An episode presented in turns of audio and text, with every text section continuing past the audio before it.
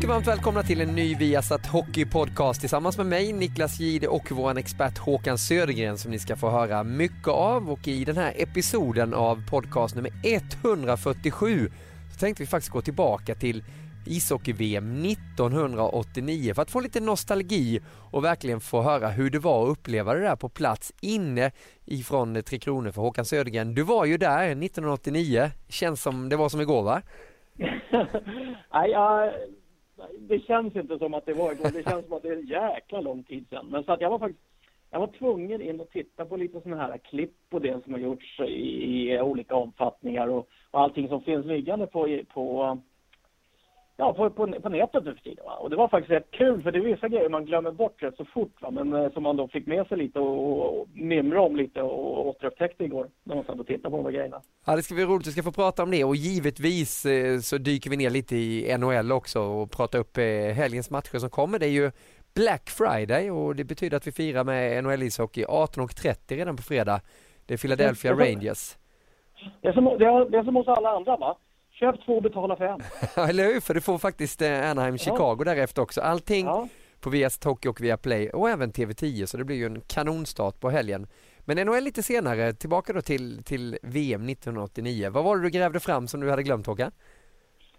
Det var rätt kul. Alltså det, det första jag hittade var någon sån där årsreportage eller årskrönika som SVT hade gjort då, och, och som på något vänster började med att eh, beskrev den här håsen som det var ända egentligen från när vi vann VM 87 i Wien då fram till VM 89. För då fick man ju VM 89 hemma. Sen var det inget VM 1988 för att då var det ju OS-år. Och ja. på den tiden så spelade man inte VM som på, under OS-år utan då var det bara en turnering. Jaha, vad smarta man var på den tiden då? Ja, precis.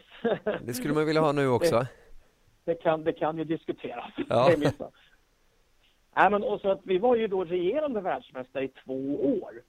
Och egentligen byggdes ju, alltså hela, det var ju lysande eh, koncept egentligen. För att då hade man ju så lång tid på sig att bygga upp allting. Så att Hockeyförbundet då med Globen som, som ny arena och som evenemanget, världsmästare och allting, de hade ju, de hade ju ett eh, utgångsläge som var fantastiskt och som också eh, varit gjort ett kanonjobb på. Va? Så att det var ju en hås utav dess like fram till VM började och under VM också. Ja.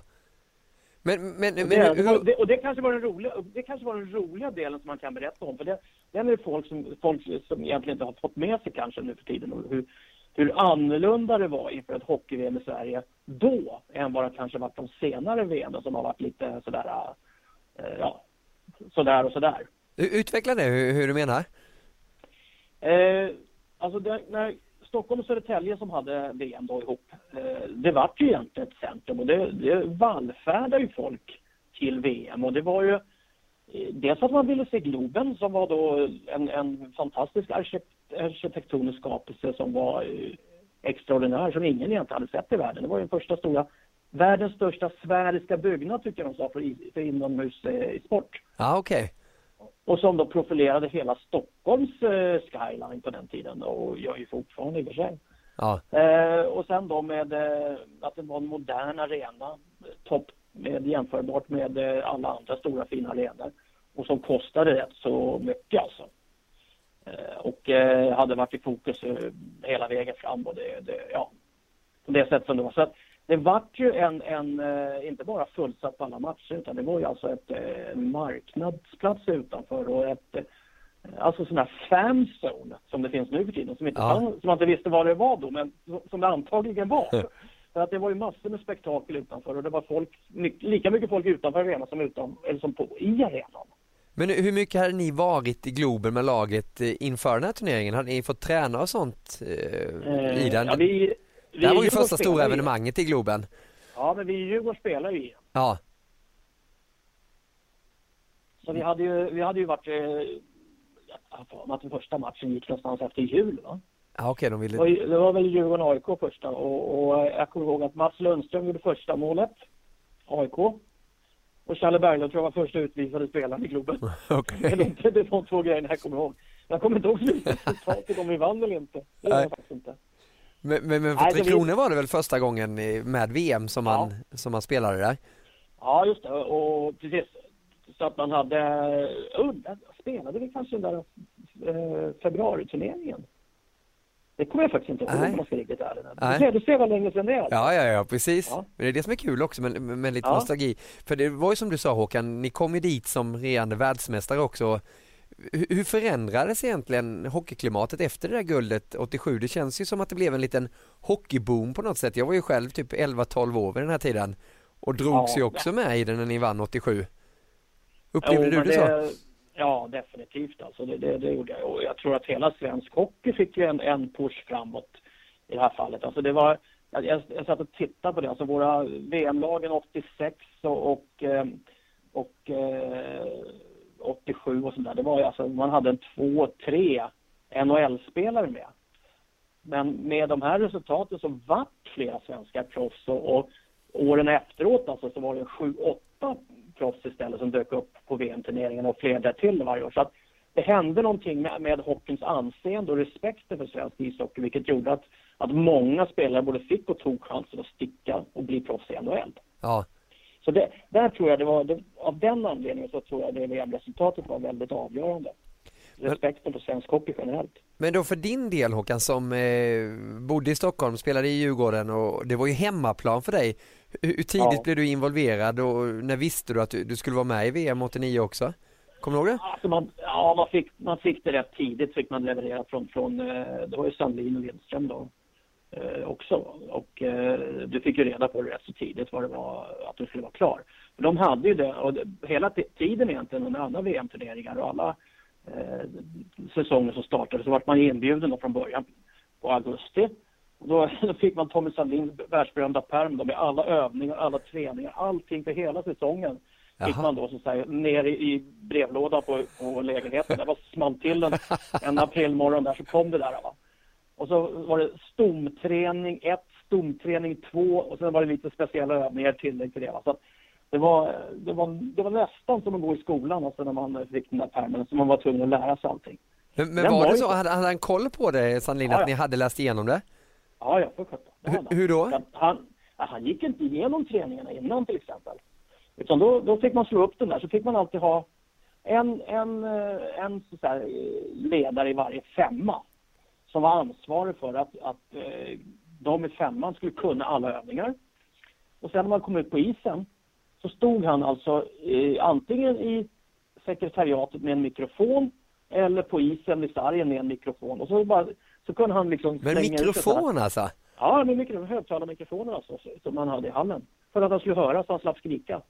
Så skrev han bara eh, uppspelsövning 1, eller så var det uppspelsövning 3, eller så var det virvar liten, virvar lång. Och så bara kom det liksom kommandona och sen var det bara att köra. så man hade ju man kunde ha en, en, eh, jag säger att man kunde ha 20 övningar på en träning. Ja. Och så var det bara liksom tempo, ingen, ingen, eh, ingen vattenpaus in efter tre eller fyra övningar först. Så det var väldigt, väldigt strukturerat och så, så och så, det var sådana träningar som han var fantastiskt duktig på. Alltså övningsförrådet till Tommy Sandlin, det var ju helt enormt. Ja. Men hur var din relation med eh, Sandlin? Tommy var ju ingen, vad ska man säga, social människa egentligen. Alltså han, han, eh, han kom ju inte in på rummet, satt och pratade och tittade på TV inte, utan kom han in, va, då, då var det liksom, jo du, jag tänkte på en sak och så var det hockey. Hockey, hockey, ja. hockey, hockey, hela tiden. Ja. Allting, allting cirkulerade ishockey. Det var bågar och det var uppspel och det var samurajer och det var eh, mod och massor med liksom såna här filosofiska tankar också. Men allting var bara ishockey hela tiden alltså honom. Ja. Men hur fungerade det då i VM när det kom hem eh, proffs också och sånt? Hur köpte de hans filosofi? Ja, många hade ju eh, haft eh, honom i ett eller annat klubblag. Eh, Björklöven, Modo, Brynäs eller något sånt där. Eh, så de, de, kunde honom och sen så var det ju rätt så välkänt fakta för man, man eh, det var ju alltid så när vi till exempel den tiden när vi, han kom på VM där, då var ju han i Modo hade han varit då precis va? Ja. Jag kommer ihåg, då, då stod alltid Lasse Molin eller eh, någon annan motorspelare som stod alltid längst fram. För de kunde övningarna. Vi andra ställde oss fort som sjutton långt bak på så vi skulle se vilken övning är det nu? Virva lång, vad fan var det?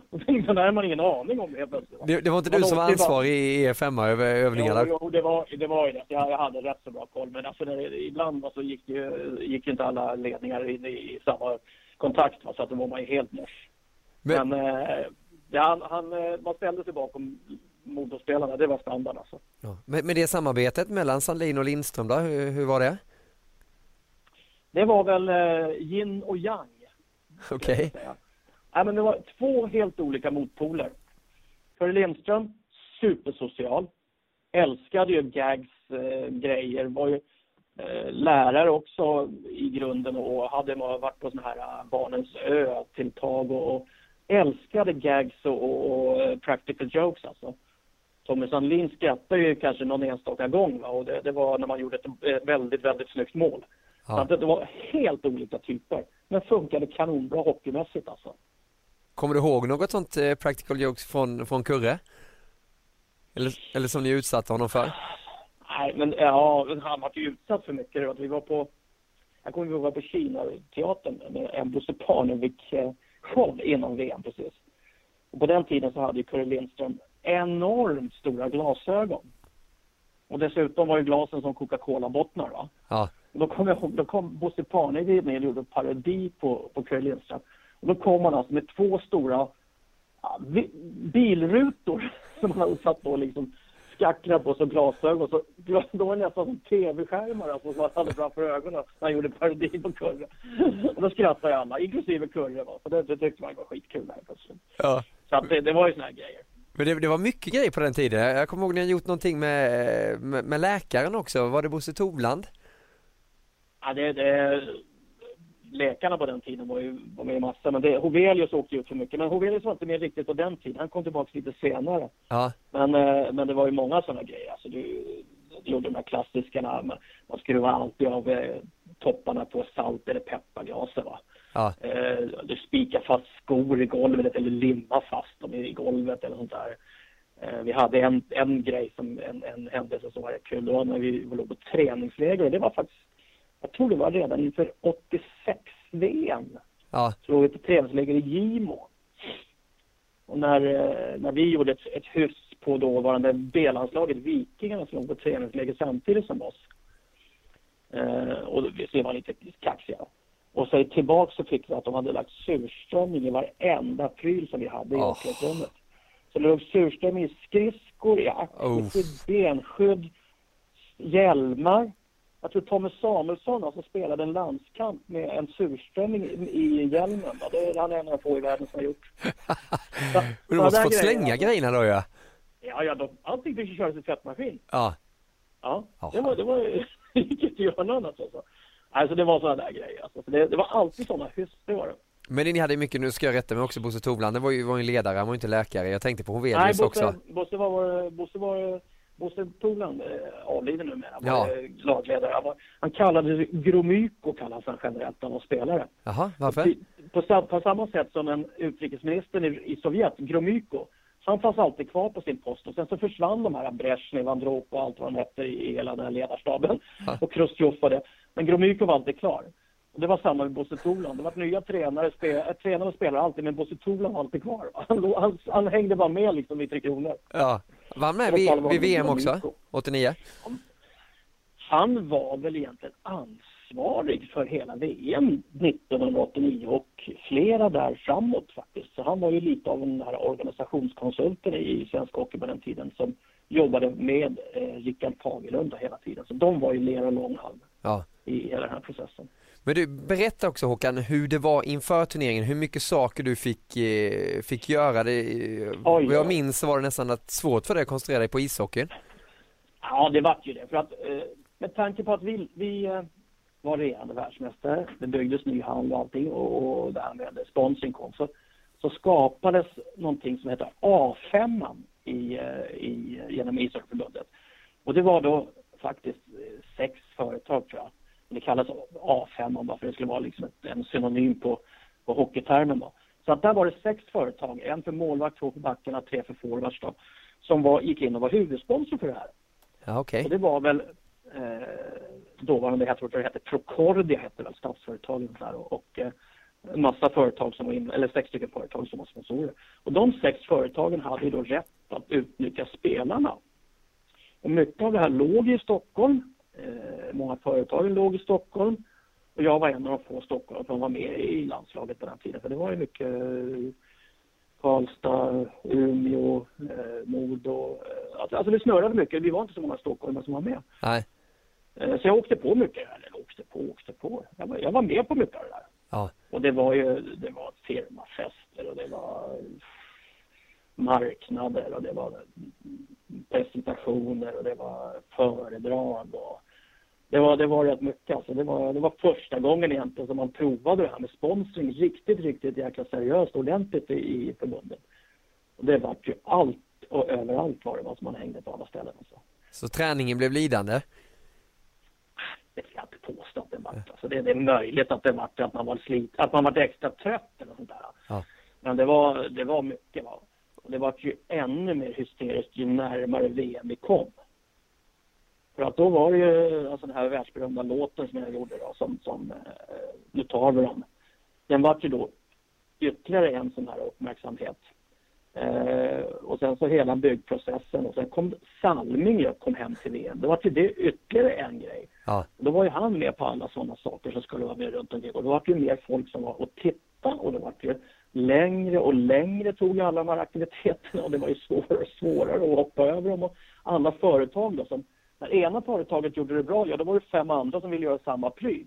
Så det var rätt så stort, eh, hela det där projektet runt omkring eh, hockeyn där vi har fem. Men nu, i, i, i perspektiv kan man ju säga att det var ju faktiskt, det var ju lite av guldåldern som svensk hockey kanske fortfarande då får eh, väldigt, väldigt eh, bra renommé ifrån alltså, och som bygger vidare på det här varumärket som Tre Kronor ändå hade varit lite ner i en svacka på den tiden. Men eh, vi som vill lyfta upp riktigt då.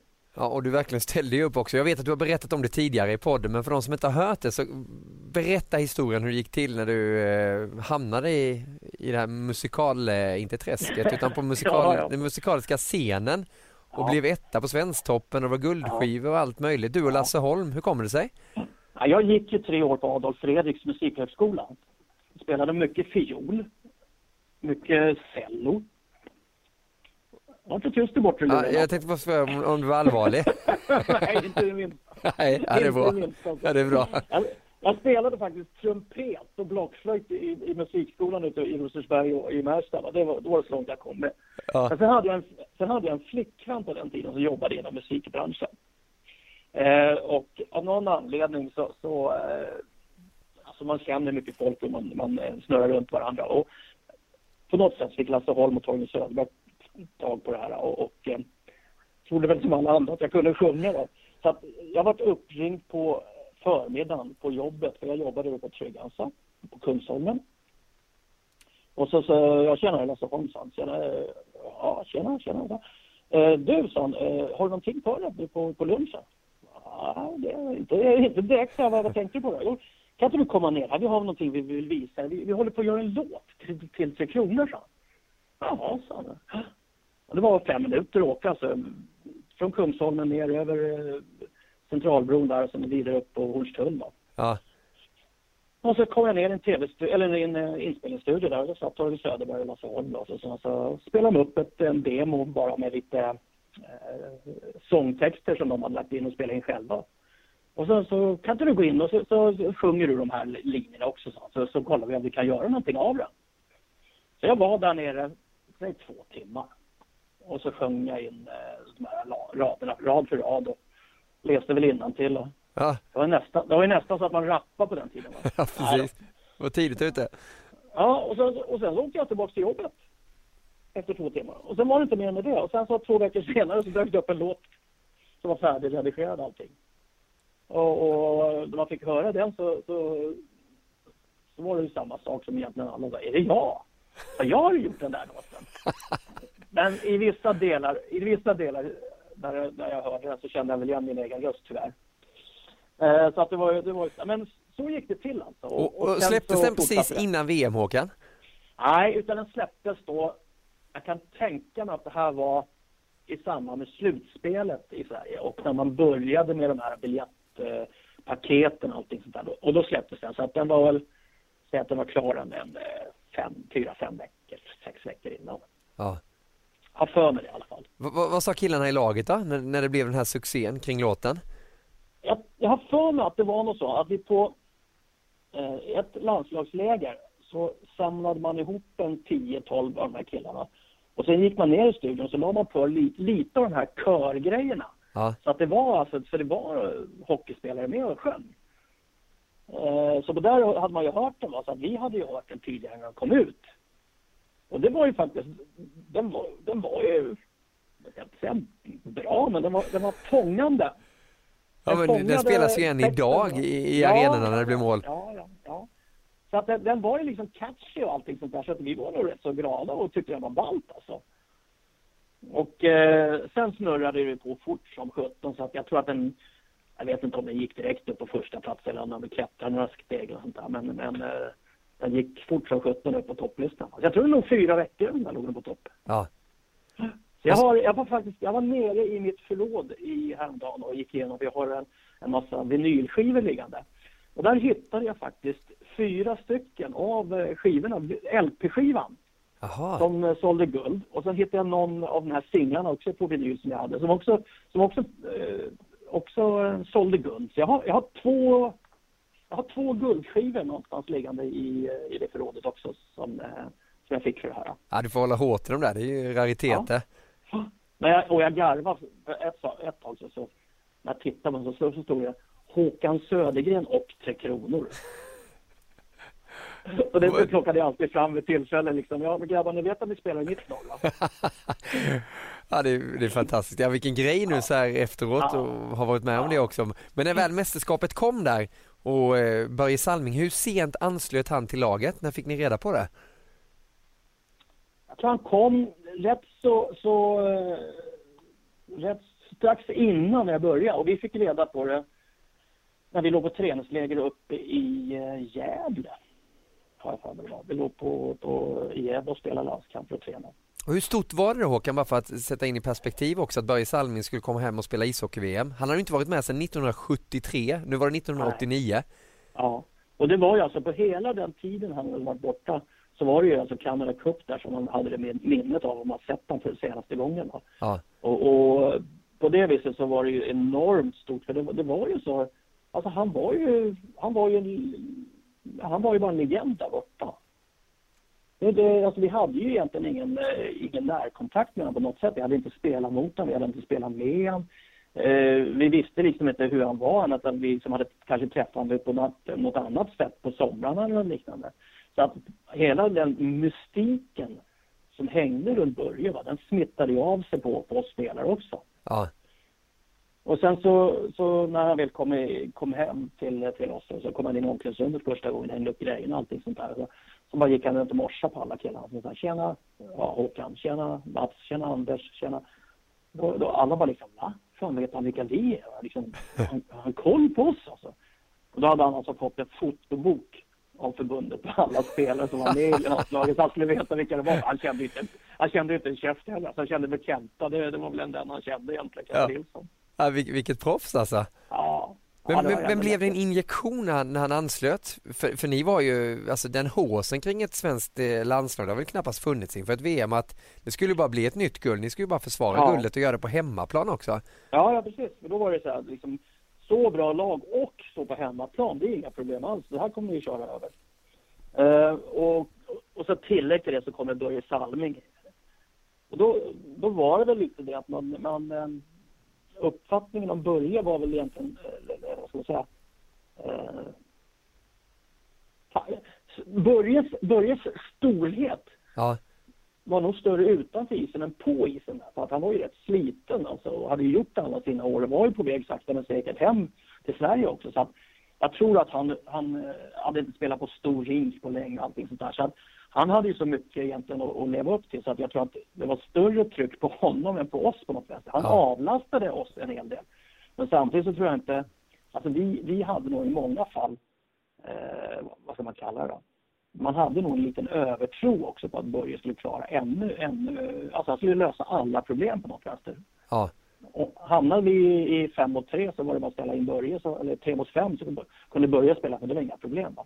Alltså så, så var ju inte verkligheten till slut då. Så att, eh, jag tror Börje hade större utmaningar än vad vi som lag hade faktiskt. Han fick mer press på sig. Och på tal om det här laget Håkan, eh, du dig tillbaka lite, ska bara läsa upp laguppställningen då. Det var målvakter, ja. eh, Pekka Lindmark, Roffe Riddervall, Peter Åslin, Backa, Albelin, Peter Andersson, Anders, Anders Eldebrink, Thomas Eriksson, Mats Kilström, Fredrik Olausson, Börje Salming, Tommy Samuelsson. Framåt mm. Jonas Bergqvist, Bo Berglund, Anders Masken Karlsson, Ulf Dahlén, Peter Eriksson, Kent Nilsson, Thomas Rundqvist, Thomas Sandström, Thomas Ten, Johan Strömvall, Håkan Södergren och Jens Öling. Det, det var ju ett oerhört vasst lag på pappret. Alltså det, det var det väl egentligen och, och det som var rätt roligt för det där stället, det var ju det att vi, alltså många i det där laget, vi, vi var ju, jag ska säga Abbe, Eldebrink, Kilas, Maske, Jonas och jag, Sankan, Sandström i, i med Rönnqvist, Stenkan, Sten. Alltså vi hade ju varit med egentligen ända sedan 85, 86. Vi hade ju gjort en två, tre VM och det var ju, det var ju nästan så att vi hade spelat ihop sen juniorlaget. Ja. Juniorlandslaget. Så att vi kände varandra väldigt väl. Och det här var liksom första gången det började dyka in lite stora namn. Eh, alltså Kenta dök in, Börje dök in, eh, Uffe Dahlén som var ju ung och grön och i New York dök upp. Och, så att det, det, var första gången som det började tappa lite av de här gamla, gamla storgänget som vi hade och som vi hade vunnit med. Va? Ja. Eh, så att det, det, var lite, det var, det var nästan så att det började bli en generationsväxling i det här laget som vi hade varit med om hela vägen. Så det var samtidigt lite, lite tufft för man saknade vissa gamla polare, man kallar det så, för det var ett, det var ett polargäng alltså från början. Men, men kände, du där, kände du där och då Håkan att det här, det här, är det sista stora jag kommer göra i, ja. i Krona? Ja, det, det, det gjorde jag nog faktiskt. Jag vet ju, jag berättade också, alltså, eh, efter VM här, alltså när VM var över, Eh, så på sommaren så ringde jag till Tommy Sandlin eh, någonstans i juli eller sånt där. Så, och så sa jag det till Tommy så här, senare, jag, jag ringer lite på förhand här för att vi ska, vi ska slippa liksom alla trubbel och sånt där. Men, men jag tror inte du ska ta ut mig i nästa landslag, sa För att eh, jag tror att det räcker, sa han. Du, det hade jag inte tänkt heller, sa Vad sa du då Håkan? ja men då är vi, då är vi överens då. Då var det bara tack och hej sen. Ja, precis. Ja, men det, det, kom så instinktivt. Ja, men det hade jag inte tänkt heller. Okej. Ja, det är fantastiskt ju. Ja. ja. Men, men då... alltså, det, det, var ju, det var ju lite så faktiskt att man hade gjort det för att vi spelade ju Alltså på de här, jag, jag satt och tittade på det lite. För att jag spelar alltså, jag säger att jag spelar 168 landskamper. Det står 162 officiellt och 6 B-landskamper. Men det, det kan komma tillbaka till lite senare. Sen spelar 168 landskamper på de här sju sju säsonger, sju, eh, ja, sju säsonger blir det, sju, åtta säsonger. Otrolig och, siffra. Eh, ja. ja. Ja, det blir det. För att det, det var ju väldigt intensivt och framförallt alltså efter VM-guldet så var det Canada Cup och sen var det OS. Så att du hade alltså VM, Canada Cup och OS inom samma, inom nio månader kan man säga, tio månader. Ja.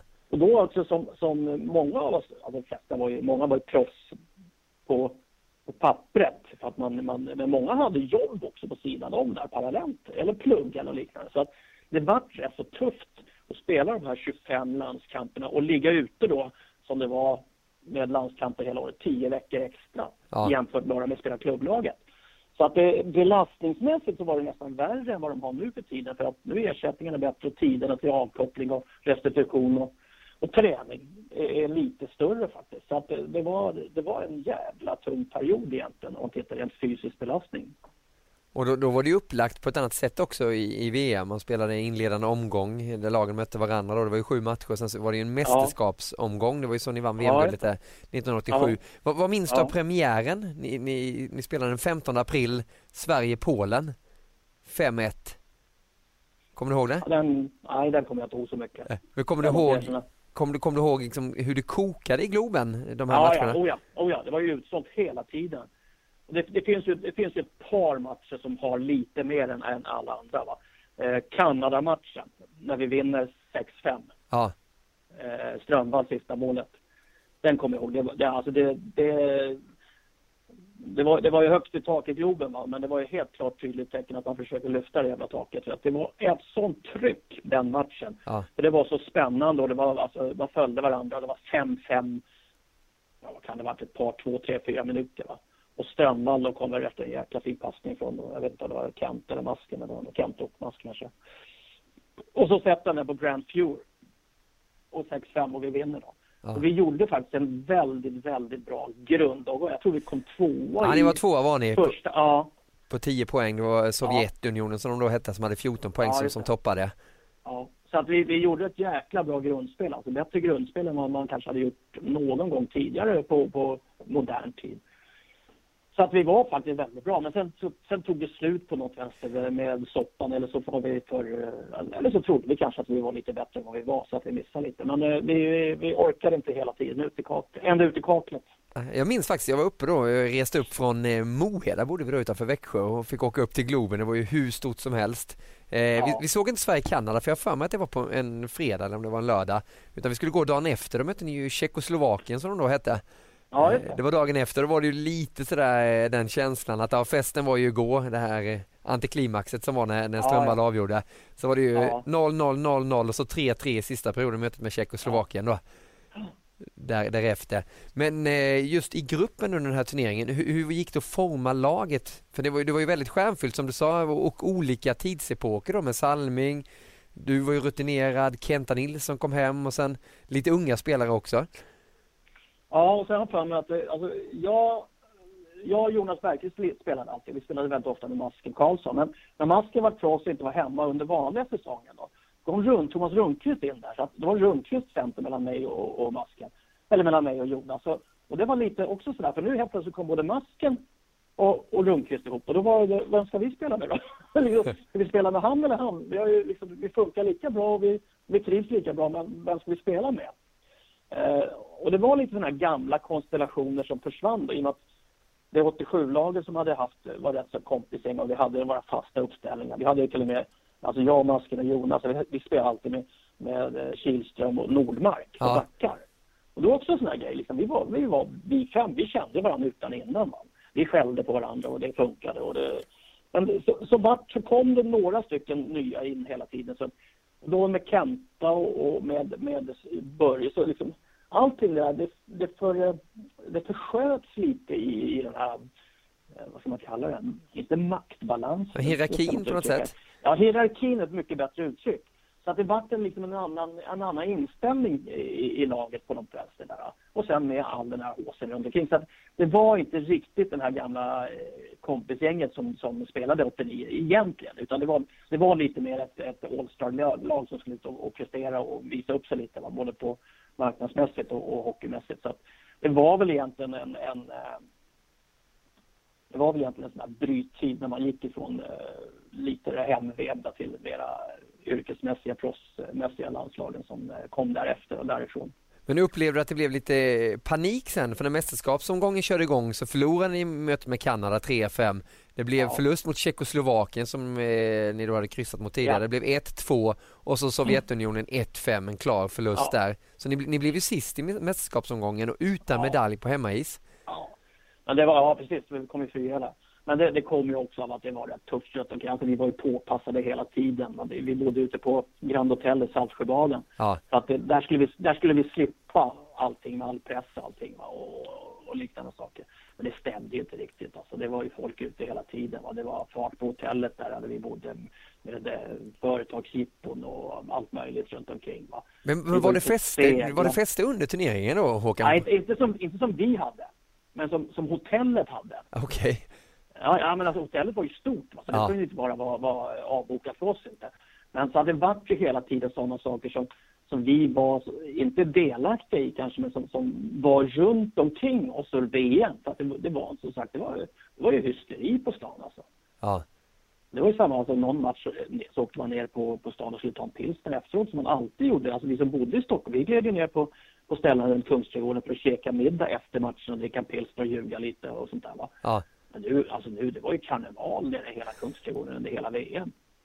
Så var man än kom så var det ju, det var ju så tjockt med folk så att det var ju, ja. man var ju tvungen att dricka fler än en Ja, det, det, det, är svårt att säga nej då eller Ja, det, man är ju sån alltså. Ja.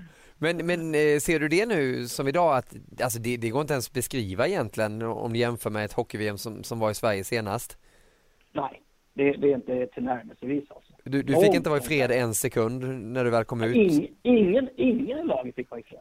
Nej. Ingen. Alltså, om du, var, om du så var den, den, den eh, mest eh, orutinerade och nyaste spelaren så kände alla igen det ändå. Va? För du, du, du, du hade de här sådana grejer som man kom in med, det, alltså autografkort, eh, stora vykort, planscher, eh, samlarbilder.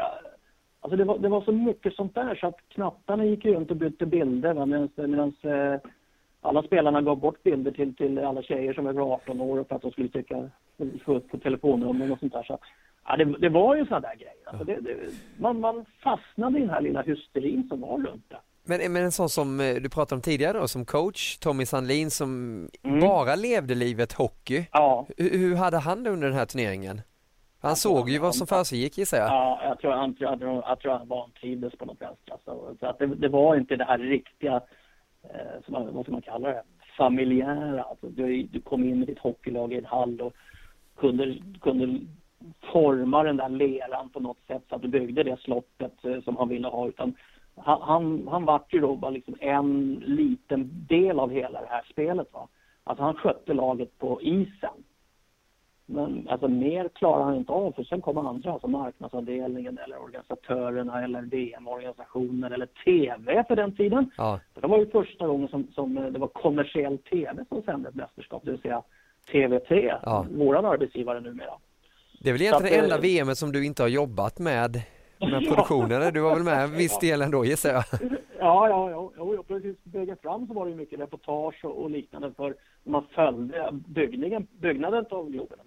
Men, men just att TV3 med kommersiell TV och intervjuer och reportage och sånt de var ju med hela tiden. Ja. Och det var ju väldigt annorlunda mot när, när gamla ång-TV hade, alltså SVT. Kommer du ihåg någon situation då? Med, med TV som var annorlunda då? Nej, men jag kommer ihåg allting som, alltså att det fanns tv-kameror i ett mycket större, eh, ett mycket större flertal än vad det var tidigare. För att då kom du så att säga på en match så kunde du kanske bli intervjuad efteråt med det som vi kallar en-kamera, alltså att de filmade. Ja. Men nu var det alltså, nu var det studio. I Globen. Ja. Med? Det var jag. Tommy Engström. Ja. Lars-Gunnar Björklund. Jolle Stoltz. Inge Hammarström. Bergstrand. Oj. Ja. ja. Undrar om inte Bosse Gensel var med eller om han kom senare. Jag kommer inte ihåg riktigt. Ja. Nej, så det, det var äh, PA, Gulle för sjutton. Det gamla PA. Var med? Ja. Nej, så att, så att eh, det, det var ju liksom en, en helt ny upplevelse för oss. Att eh, man var så, att det var så mycket live som det dök upp med, med journalister generellt också. Så att, det, det, var, det var bra mycket mer än vad man var van vid från tidigare. Och Sovjetunionen tog ju tillbaka makten får man säga efter den i eh, Stal nere när det ja. var VM 87. De vann ju guldet ja. och Kanada blev tvåa, Tjeckoslovakien trea, Sverige ja. fyra. Om jag läser upp All-Star Team från den här turneringen Håkan, så var mm. det Hasek som blev utsedd till bästa målvakt, mm. Back, Eldebrink, Fetisov, ja. Makarov, Eisenman och Bykov. Det är rätt hyggligt. Eh, Brian Bellows vann poängligan med, med 14 ja. poäng för Rosiska.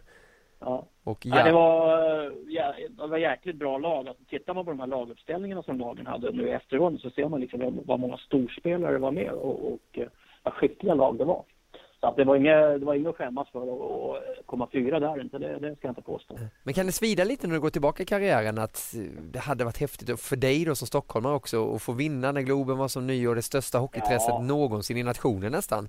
Ja, ja visst hade det varit det. Fantastiskt. Men det är liksom, varför gråta över spilld mjölk? Du kommer inte, kommer inte ändra på de här siffrorna ändå. Men det hade ju självklart varit det. Men, men hela den här resan det största, det största eh, grejen var, det var ju där att helt plötsligt var man alltså regerande världsmästare i två år, två säsonger. Ja.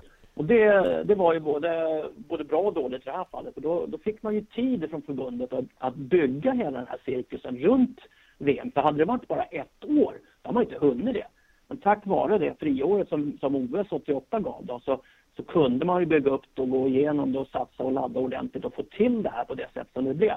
Sen att det kanske drabbade oss till slutändan för att man inte orkade allting med, med, i längden då, eller att det var olika belastningar i laget eller liknande. Det, det, kanske, det får man inse att det kanske var så, men det går inte, man kan inte riktigt vara, vara ledsen för att det var så, utan det får man acceptera. Ja. Du, vad är ditt bästa minne, Håkan, av eh, VM 1989 i Stockholm? Alltså jag gjorde ju som vanligt idiotgrejer för det, det kan jag säga. Två saker som var väldigt roliga. Bara för att visa lite hur den här hysterin var. I vanliga fall så var det ju alltid leasingbilar och, eller bussar som man åkte med mellan träning och hotellet för att ta transport. Då. På VM i Sverige så hade vi, jag tror vi hade tio stycken Porschar till vårt förfogande. som, vi kunde, som vi kunde använda under hockey-VM hur vi ville. Helt otroligt. Ja, det, ja precis. Det var en sån grej. Va? Så det stod ju tio stycken Porsche uppställda utanför um, hockeyrinkarna vid träningarna eller utanför uh, Grand Hotel i Saltsjöbaden. Ja, så, så ni fick använda fritt? Ja, ja, och sen var det ju den motorvägen som går, om du åker från Saltsjöbaden in till Hovet så är det, det finns några raksträckor på den vägen alltså. Ja. Eh, där gick det fort. Nej, så det, det var ju en typisk sån där hysterisk grej alltså. Eh, var det mer jag tänkte jag skulle ta då? Ja, den kommer jag, nu glömde jag den bara för det. Ja. Men, men, jag kommer säkert på. Men, men, ja. men Börje måste ju också blivit lite förundrad och eh, lite ja. överraskad, nästan chockad av den uppmärksamheten som var. Han kan ju inte fått gå en meter fred ute på hotellet heller. Nej, Nej det, det, det hade han inte alltså. Och det, han var ju van ifrån från Toronto där det var hysteri runt honom också. Men eh, det är som sagt, han hade han hade, han, han var förvånad över hur det var. Så. Jag ska bara rulla på mig lite här. Gör det. Han... Att, eh, av den, av den uh, anledningen så uh, tror jag att uh, han var, inte chockad, men han var jäkligt förvånad för han hade inte trott att det var närheten på det sättet som det var i, Sverige som det var i Toronto. Det trodde jag inte. Ja, kul, kul att få dyka ner i den här historien eh, igen Håkan och jag, ja. den här tröjan jag köpte från VM den, den hade man på sig varenda dag i skolan sen efter det World Championship in Stockholm Globen och så Håkan Södergren låten. Varenda gång ni gjorde mål tror jag de spelade den. Ja. Redan då och det gör de alltså nästan 2016 också vilket är, vilket är helt unikt. Stimpengarna ja, går inte till dig va? Ja, det händer ju Förlåt, vad sa du? Stimpengarna kommer inte till dig, de kommer nej, till Lasse Holm. Nej, det är Lasse, det är Lasse Holm alltså, så att jag, jag tänkte sen, man kanske kan bli bjuden på en golfrunda ute i Vallentuna någon gång i alla fall. Om man kan få så lite tycker jag tillbaks. Ja men de bjuder jag ju på numera, eller hur? ja, det gör du. Nej, men det var, det var en fantastisk upplevelse och det var som sagt i så här uh, titta bakåt så är det ju det är ett minne för livet, det är det helt klart. Men det hade ju varit roligt om det hade gått lite bättre ändå. Så det, det är sant. Ja, men du har ju med ett guld också. Det blir fem, fem VM-turneringar. Jo, det var det jag skulle säga. Ja. Alltså, bara, bara för att ge lite eh, tidstypisk tanke på det här alltså, så var det första gången som det var egentligen kungligt eh, ansvarstagande, alltså det var sanktionerat av kungen. Det var ju så att man sätter någon stämpel på det, att, eh, den här turneringen. Så att vi hade ju Royal Hockey Night, tror jag det hette. Dagen innan, eller två dagar innan, när det var själva öppningsceremonin av, av Globen officiellt och, och, och VM-turneringen. Och då hade man ju då en, en artistgala och i den där artistgalan så skulle vi sjunga vår låt så att säga, som avslutning såklart. Ja. Och Sven Tumba kom upp på scenen allting och, och, och, skulle sjunga med oss och hela paketet här. Jag, hade, jag skulle längst fram, stod jag i mörka solglasögon och mimade då till texten. Och så hade jag hela laget bakom mig i tröjor och så. Och det var så kul för att innan när vi stod nedanför så ska alla stod och övade i en danssteg. De skulle vara ja, skulle ju nästan stå liksom som ett soulband bakom och liksom vara rytm och sånt där. Ja. Där stod det 22, 22 stycken hockeyklubbar stod det rakt upp och ner och tittade och utöver så kände sig väldigt, väldigt obekväma med vad vi gjorde alltså. Och alla ställde upp på den då? Alla ställde upp på det, stod på scenen där med tröjorna på sig allting. Men det var fan ingen dans inte, det kan jag tala om för. Jag tror faktiskt man kan eh, söka upp det där på Youtube faktiskt. Jag tror att den finns där, att vi har sett den någon gång. Ja, jag tror, ja precis, jag har sett också. Gör, gör det. Ja, men det är bra. VM 89. Vi ska självklart också i den här podcasten eh, ta lite nutid med NHL som eh, Håkan tillsammans med Erik Granqvist, Rickard Wallin och Mattias Nordström behandlar hos oss och ska göra här i helgen också. Så stanna kvar. Viasat Hockeys podcast nummer 147, en liten specialepisod här där vi pratade nostalgi och hockey-VM 1989 när det var hockeyboom i Sverige. Tyvärr blev Sverige bara fyra i den turneringen, men ishockeyn vann ju ändå, och eh, framförallt då förbundet som gjorde en jättevinst på den här turneringen. Det gjorde man ju inte senare år när det varit VM här, men då gjorde man det pengar som man sedan kunde investera till nya framgångar för vårt folkkäraste landslag Tre Kronor. Där Håkan Södergren har spelat 168 landskamper var det Håkan, eller hur? Ja. Inte 162? 160, nej, men 162 landskamper står det och sen så står det sex B-landskamper. Men det var så rart för att det var ju alltid, alltså när man kom hem från Esvestia så, och det var ju fram till jul då den turneringen gick. Ja. Så kunde man ibland vissa år bli inkallad och spela tre landskamper också. Antingen i mellan jul och nyår eller mellan, jul, eh, mellan nyår och, och 13 dagen. Och då mötte man Kanadas OS-landslag alltid, för då var de ute vissa år så här, och spelade sina OS-landslag. För de hade ju då eh, college och juniorspelare som de sakta men säkert hade i, i, i utvecklade ett eh, landslag då som bara spelade OS ja. innan de blev proffs. Och då mötte man dem i tre matcher. Och då kallades det Vikingarna, men det var samma spelare som hade varit och spelat i Svestia. Men man kallade det B-landslag då, för då kunde man betala ut mindre dagspenning. För då fick man 50 kronor om dagen i traktamente. Medan om man spelade A-landslagsmatcher, då fick man 300 kronor i traktamente. Så att i, i, vid de sex B-landskamperna jag spelade så, så kommer det av att man eh, var sådana matcher mot eh, Kanadas OS-landslag i Sverige och som kallades för B-landslaget bara av traktamentetshänseende. Men det var egentligen A-landslaget, det var samma folk som var ute och spelade. Ja, men då skriver vi in 168. Jag älskar också... Ja, jag, jag räknar alltid, jag räknar alltid sånt där. Det... Ja, det, det är väl säkert för att någon eh, konkurrent till dig har 167 då, eller? Bergqvist eller någon? Nej, jag tror däremot jag för mig att Björn Palmqvist hade 161 landskamper, så jag var jäkligt nöjd när jag passerade 162 där officiellt. Ja, det är bra. Du Håkan, på fredag det är inte mm. bara Black Friday utan det är en riktig hockeykväll som kommer till oss på Viasat Hockey, via Play och TV10. Eh, redan vid 18.30 eh, så drar det igång med Philadelphia Rangers och så följer vi på 22.00 med Anaheim Chicago. Du kommer kommentera de här matcherna tillsammans med Niklas Holmgren. Vad, vad, säger du om de här duellerna som vi ska bevittna först och främst? Det är två eh, kanonmatcher. Dels väl för att det är bra lag, eh, hyfsad form. Eh, Silver vann i natt till och med. Ja. Rangers kanske är bäst i NHL för tillfället tillsammans med Montreal. Chicago vet vi, fantastisk laguppställning med, med alla de framgångar de haft de senaste åren. Är på väg lite att reboundar, studsar upp i år efter kanske ett litet, litet mellanhåll i fjol. Eh, Marian Hossa i kanonform. Så att eh, det ska bli Raquel eh, Lindholm. Ja, i, så att, så att eh, det finns rätt så mycket att titta på och prata om i, i de två matcherna. Du, när du är inne på, på Rangers, om vi börjar på den östra sidan, du säger att de kanske är bäst i NHL. Alltså hur ser du Rangers den här säsongen jämfört med i fjol? För det var inga förväntningar på Rangers inför den här säsongstarten och så går de så här oerhört bra ja. och bara massproducerar målmässigt också. Ja, och jag tror inte att man kan egentligen peka på någon detalj i Rangers-spelet som man säger att där är nyckeln.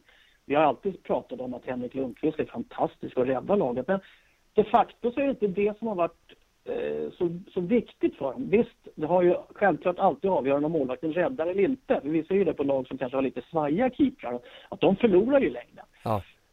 Men Henke har inte varit sådär exceptionellt bra, eller så har han inte behövt vara det, för att laget gör så pass bra resultat utanför. Eh, och, och, med den snabbheten och, den, och det backspelet egentligen som de hade lite problem med förra året, var Girardi och de här alltså, eh, eh vad heter han?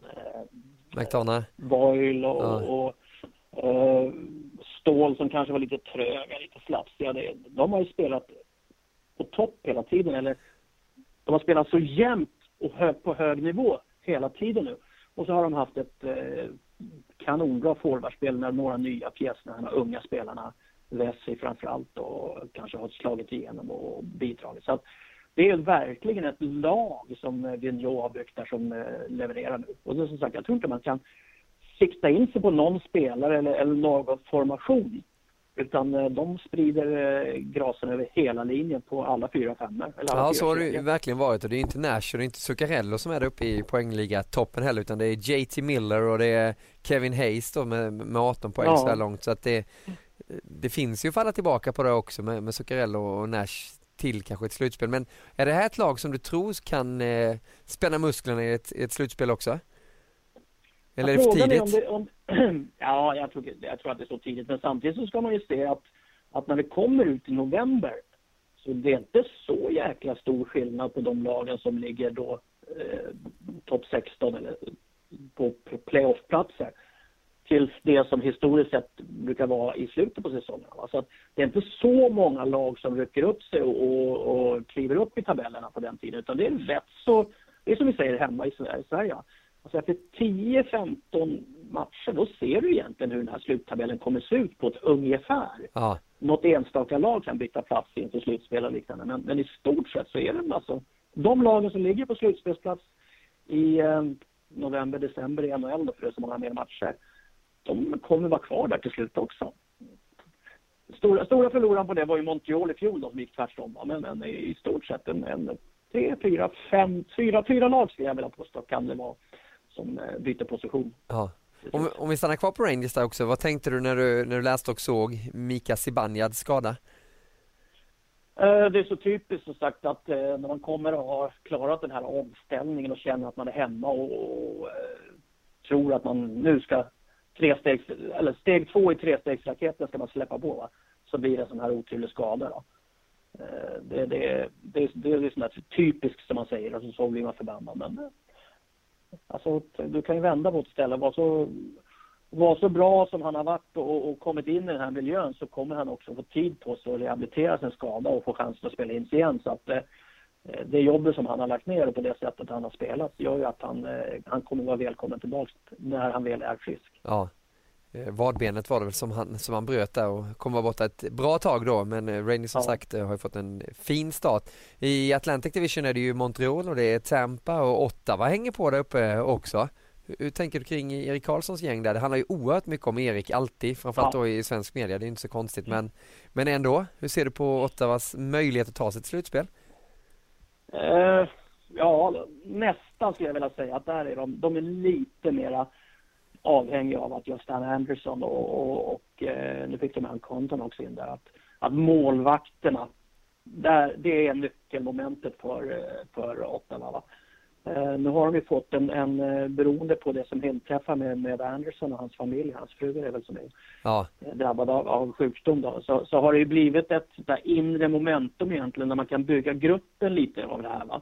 Men samtidigt så måste man säga att han är, remarkabelt stark, Anderson, i, i mål alltså tillsammans med, de problemen som han och familjen jobbar med utanför då. Så att, att jag tror att Ottawas möjligheter det handlar mycket om hur deras målvakter kommer att spela resten av säsongen. Ja, det... Boucher har gjort ett bra jobb som har, struk som har strukturerat upp det där laget och han är då redan innan säsongen så sa de att han är ju lite sån här game, planner, alltså att han är väldigt, väldigt noggrann i förberedelsen och väldigt noggrann i att man ska göra som han säger också. Så att så länge de spelar bra och vinner så är det lugn i det boet. Va? Det som är lite oroande det är om det blir förluster för då kan det, då kan det ta ut i helvete med Bouchard i båset där. Ja, då kan det ju hända. Det har vi ju sett mm. tidigare också. Ja. Sen ska vi säga också att bakom honom, Mark Crawford står ju med honom i båset och honom har vi ju lärt oss, han är ju då en, en, en rätt lugn och sansad man som eh, kanske balanserar upp Boucher lite där. Då. Ja, vi kan, vi kan väl se. Det finns ju bakom det också Alfredsson, undrar mycket inflytande han har egentligen i, i Ottawa han jobbar ju då, han, han, går väl som en liten trainee när han står inom det här med player personnel och liknande. Och då, då alltså du, du har ju egentligen, du har väl egentligen mer inflytande på det som är utanför det laget som står på isen för tillfället, skulle jag vilja se det. Va? Med eh, talangutveckling, kanske följa med lite på vad scouterna gör, ja. eh, titta på farmarklubbarna, titta eventuellt på spelare som, om det behövs, man kan vara intresserad av att trada till sig. Eh, och sen är det det här äh, eviga problematiken som de har nu med när, när de jobbar högt upp i, i de här ledarstaberna. Det är alltså hur du ska få det här äh, lönetaket att fungera, att du ska få in alla spelare under det. Ja, men de har någonting igång där och det vore väl kul också för se Erik Karlsson i ett slutspel. Någon annan som är oerhört ja. Eh, intressant att skåda nu det är ju en tidigare Djurgårdsspelare så du ska få eh, briljera lite med kunskap om Alexander Wennberg Håkan för vilken succé han gör borta i NHL nu och framförallt då i Columbus. De har ju framförallt honom ett powerplay i den där första linjen som ja. är helt makalös. De ligger väl upp på 30 procent. Alltså du såg när de avgjorde det... mötet med Washington? Ja. Alltså att det, det, det är kul faktiskt och det är lite förvånande för att eh, efter det här World Cup som vi var på med, eh, med Tortorella och hans eh, eh, misslyckande med USA så var det väl många som hade egentligen sett att eh, han skulle få packa sitt pick och pack och dra från Columbus också, att hans tid var över inom hockeyn. Ja. Men eh, han verkar ha fått i, ändrat lite attityd och kanske lärt en hel del av det där. Det påstås så. Va? Och spelar ju nu en hockey som eh, den är ju lite chansartad ibland och det kanske inte är världens bästa lag över tio matcher. Va? Men för tillfället så är de ju bra mycket bättre än vad de var i fjol i alla fall.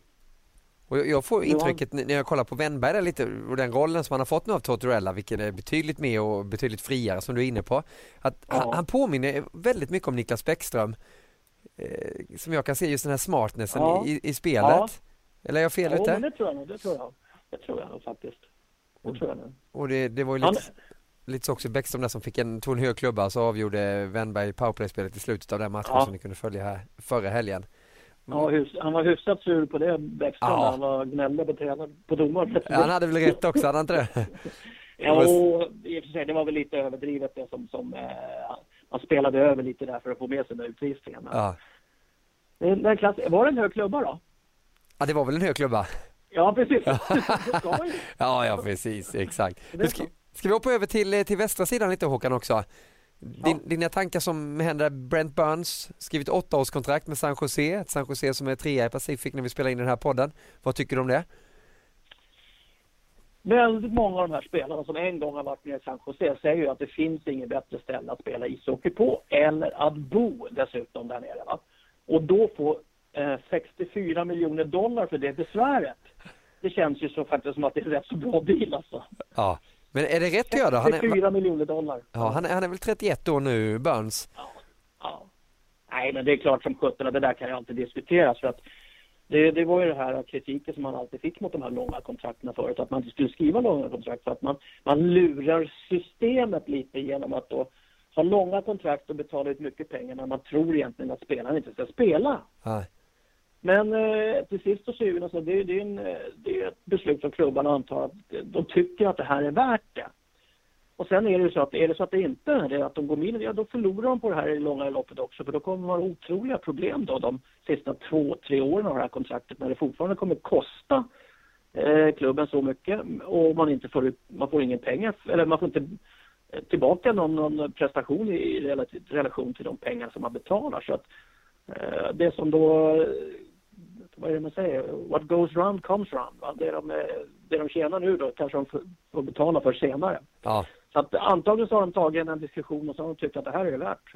Vi måste och då gör vi så här också. Ja och det är marknadsvärdet runt om också. Burns är ju en sådan som eh, bygger hela ligan får man ju säga. Och på tal om den här ligan så blir det ett eh, nytillskott nästa säsong när Las Vegas gör premiär i NHL-cirkusen. Och nu är det klart med namnet också. Vad tyckte du om det? Vegas ja, Golden Knights. Ja, jag förstod fattiga riddare förstod jag, men det kanske, det kanske inte funkade.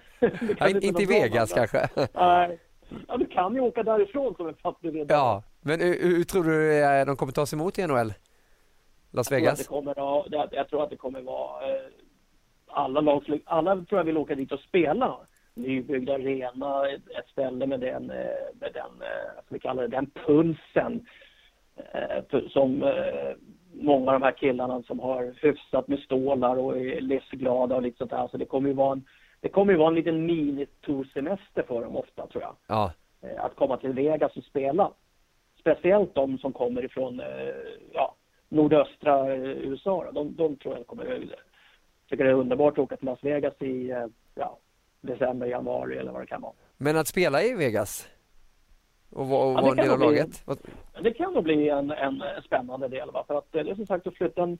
Jag har aldrig varit i Vegas, men många som har varit där som turister säger ju att det, det, är en, det är en enorm upplevelse. Eh, men då är det ju den här The Strip och alla kasinon, hotell och liknande saker. Va? Och det är väl kanske inte Las Vegas i egentlig mening för att det är en rätt stor stad och det är mycket folk som jobbar där runt och, och klart för sjutton att de har ju fantastiskt fina kvarter och bra klimat och golfbanor mitt ute i öknen och allting sånt här. Så att, ja.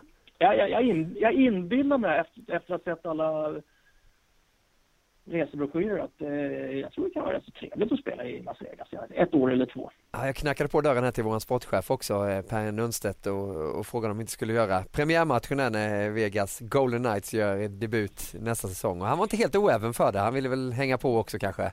Det hade varit, varit en upplevelse, ja, eller hur?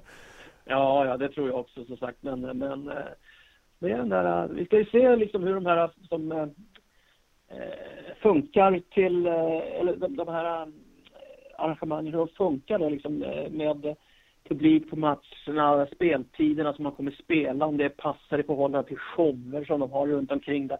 Det, det är ju rätt stor konkurrens om alla de här turisterna i, i stan. Så att man har ju hoppats att de här 13 000 årskorten som man var tvungen att sälja för att visa att det fanns ett genuint intresse. Ja. Om de, om de eh, stolarna blir upptagna också eller om det är bara biljetter som köps av stora, ja, stora bolag eller liknande för att på något vänster dela ut till höger och vänster. Ja. Så det, det, det, blir ett litet experiment att se var det, var det hamnar till slut med eh, publiken. För att det, publik är viktigt eh, på de här arrangemangen. Publiken är egentligen en, en väldigt stor del av inramningen på hockeymatcher som vi, som vi vet som är på arenor här och där. Det är klart och det är alltså nästa säsong då Vegas Golden Knights. Det ska bli, bli trevligt. Bara en snabb eh, inblick också i SHL Håkan. Mm. Leksand, två raka segrar. Djurgården vann ja. också. Det börjar bli knivskarpt där nere i botten då där, där Rögle också befinner sig. Hur tänker du kring det? Dessutom så var det väl den här tidpunkten förra året som eh, Leksand eh, genomgick sin metamorfos va? Ja, de har ju den där novembervändningen som de kör då med ja. Perra Jonsson också som eh, har en fantastisk mustasch och skägg också. Han ser, ja. han ser nästan lite farlig ut nu Perra. Lite raggare. Ja, eller Nej, men det, det, det Karlskrona börjar komma sakta men säkert neråt. Va? Men, men det som är problemet, alltså nu får jag prata lite som djurgårdare här va. Alltså det är när jag tittar på tabellen och ser att Djurgården ligger där de ligger nu. Och sen så tittar man på de lagen som ligger ovanför det här eh, ingenmanslandet. Skellefteå tia. Ja. Vad gör de där nere då? Ja. Luleå nia. Ska inte de ligga högst upp? Ja. Linköping som alla vet är ett jäkligt bra lag. Och så skulle vara bättre på väldigt länge ja. var tanken. Exakt. Ja. Och så HV då som jag också tror är Lilleslund där, min gamla kompis som heter han, andre tränare va, som också är kanske lite bättre än det. Så att det är inga lätta lag att gå ifatt för Örebro, Rögle, Djurgården och Leksand där nere. Och, och det innebär att jag tror att alla lag kanske annan lag, annan lag på den nedre regionen kan vinna. Men det blir inte så mycket nytta för de kommer inte närmare det här slutspelsstrecket på någon vänster. Va? Så att jag tror att det blir jäkligt tufft för, mm. för de här fyra nedre, alltså Örebro, Rögle, Djurgården och Leksand. Att eh, vandra upp och förbi de här eh, play-in-strecket och framförallt slutspelsstrecket. Ja. Men nu får du ju prata som djurgårdare i och med att vi inte bevakar SHL eller Hockeyallsvenskan. Ja. Mår man dåligt när man ser Djurgården där under strecket, alltså negativt kval? Ja, ja, ja visst gör man det man blir både förbannad och besviken för att man tycker att det, det, med det material man har så ska man få till bättre. Eh, man laddade in rätt så bra och försökte hitta ersättare till, till både till framförallt då kanske Toresen då som, som försvann på lite konstigt sätt där. Så att eh, jag, jag, jag, hade, jag hade trott och hoppats på mycket bättre resultat. Framförallt offensivt. Va? Det, det är anmärkningsvärt uddlöst i eh, offensiven för Djurgården. Men hur, hur, högt ska de komma med det laget de har då? När du säger de här lagen som man måste passera också. Det, det är ju många lag som har spänt musklerna och har rätt starka trupper den här säsongen. Ja, visst är det det. Det, det, det är det definitivt, men eh, med det arbete som Djurgården har lagt ner under ett par säsonger så tycker jag ändå, jag, jag, jag förväntar mig egentligen att man lägger in och laddar mer så ska man överträffa fjolårets resultat. Så, så det är liksom det enda. Du kan ju bara jämföra med dig själv egentligen. Va? Så att man ska ja. göra bättre från sig än vad man gjorde. Sen att andra lag är bättre eller sämre eller eh, satsar mer och sånt, det, det kan man liksom inte bry sig om så mycket utan man måste ju se till att utveckla sitt eget lag. Jag vet inte om spelet har blivit så jäkla mycket bättre. Eh, om det beror på att det kanske är individerna som inte är tillräckligt bra eller om man inte får ihop lagdelarna. Vad tror du om du bara spekulerar? Ja, på något vänster så känns det som att man inte riktigt vet hur man ska spela. För du, du har ett försvar som inte riktigt funkar och du har en offensiv som inte funkar. Så att, då, då är det någonstans där att man inte har börjat tillräckligt bra bakifrån. Mm. För det, som, som gammal i, i gården och eh, urväxt, eller uppväxt genom den svenska svenska stilen då, så var det alltid så att du, hade, du började alltid med försvarsspelet. Du skulle ha en bra defensiv för att liksom kunna orka få till kontringsspel eh, eller då eh, vändningar i mittzon eller framförallt eh, bra offensiv generellt i powerplay och liknande. Så att ja. du utgick alltid ifrån försvaret. Ja. Det, det var grunden i allt alltså. Men när du sitter och följer... Jag vet inte riktigt. Nej, men när du jag sitter och följer en SHL-match nu i soffan där i Norge, tycker du liksom att sitter du här och suckar ibland att kvaliteten är alldeles på tok för låg? Ja, och jag tror Eller att inte tillräckligt man, roligt? Man, nej, man underskattar egentligen hur skickliga alla spelare är. Framförallt i det här momentet att, att äh, hjälpa varandra. Alltså att man hela tiden, man bygger en och, man är en och en halv mot äh, en motståndare.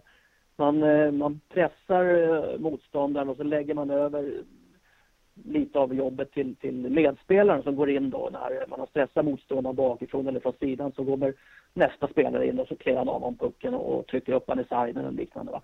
Man, är för, man är för jäkligt duktig att, att jobba ifrån mitten på banan, en och en halv på en motståndare och stressa och eh, checka honom så att man tar pucken av honom. Det gör det svårt att som individuell spelare lösa sådana problem. Utan du måste ändå ha ett ett fungerande samspel där man ligger väldigt nära varandra för att klara det. Ja. Ja, det, det tror jag många lag eh, liksom inte har riktigt. Man har inte farten på spelarna eller man har inte den individuella skickligheten eller man är inte tillräckligt irrationell för att kunna finta bort en eller två motståndare hela tiden. Ja, det skiljer oerhört mycket på spelet eh, från NHL och, och SHL och det är inte bara rinkarna ja. som gör det utan det är, det är en helt annan speed där. Och det får inte försvinna tacklingarna heller. Det är en liten debatt som Nej. vi hade på, på Twitter också med Claes Åkesson, före detta programledare. Åke Unge skrev också det att det, det tacklas ju inte sådär jättemycket heller i, i SHL och det gjorde inte under World Cup och det gör inte det i NHL heller längre. Nej, man, man, man skaver av varandra mot sargen eller pressar ja. ut mot sargen och sånt där eller stoppar upp bara. Va? Men det är ingen som proppar ordentligt igen. Och det, är det någon som gör det så blir det ofta en jävla liv för att då är det tacklingen fel utförd eller så blir det skador eller liknande. Så att det, det, är en, det är en, man balanserar på en tunn eh, lina där om man ska, eh, hur man ska få forts, utvecklingen fortsätta eh, om det ska bli mindre tacklingar eller om det ska bli tuffare tacklingar eller hur man ska gå. Så för det, det här med avstängningar, skador, det som eh, diskuteras nu, va? Det, det är ett tufft, svårt problem att lösa. Ja. Det var bättre förr, visst är det skönt att kunna säga det Håkan? Alltid bättre förr. När spelarna Alltid. sjöng in egna låtar och gjorde succé ja. både på isen och utanför ja. den. Men du, ja. vi, vi, det är faktiskt, jag ska ta upp det utan att du har sagt det. Jag såg ju faktiskt en förbannat bra ishockeymatch häromdagen och det var CSKA mot SKA. Ja. Den första perioden där i den matchen, det var fan bland det bästa jag sett på länge alltså. Ja, det bara... Enormt vilket tempo det var. Och där var det full fart framåt det? Åh herregud vilket tryck det var framåt. Det var, det var väldigt, det var, det var nästan eh, som att man satt lite fascinerad och undrade vad det var man tittade på. Ja. För det var, det var en fröjd för ögat att se den matchen. Och den var både tuff eh, underhållande, full av teknik, full av kraft, full av eh, dragningar och, och, härliga mål. Alltså. Så det var, det var en riktig, riktig höjdare att titta på. Ja, vi kan ju gissa att de här två lagen kommer mötas igen och kommer gå långt i, ja. i slutspelet också. Det var kul att se Kowalczyk ja. som har vaknat till ordentligt och bjuder på, på show nu också med, med den där farten som han kan sätta upp när han, när han känner för det. Det är väl sista året på kontraktet antagligen. Ja det kanske är det, då är det dags att röra sig igen. Och det är det ju för oss också Håkan, det har varit mycket trevligt och framförallt då få prata VM 89 och har ni lyssnare något önskemål, något ni vill att våra experter ska grotta ner sig så skriver ni det på hashtag VHpodcast eller på vår eh, Facebook-sida facebook.com vsathockey. Och Viasatsport.se vet ni alltid öppen med alla höjdpunkter från eh, NHL och från KHL också. Så gå in på viasatsport.se där ni hittar den här podcasten som ni även finner på Acast och iTunes. Södergren, du ska få jobba vidare där i Norge så glöm inte bort på fredag, Black Friday, du kommer till Stockholm. Jag är på väg.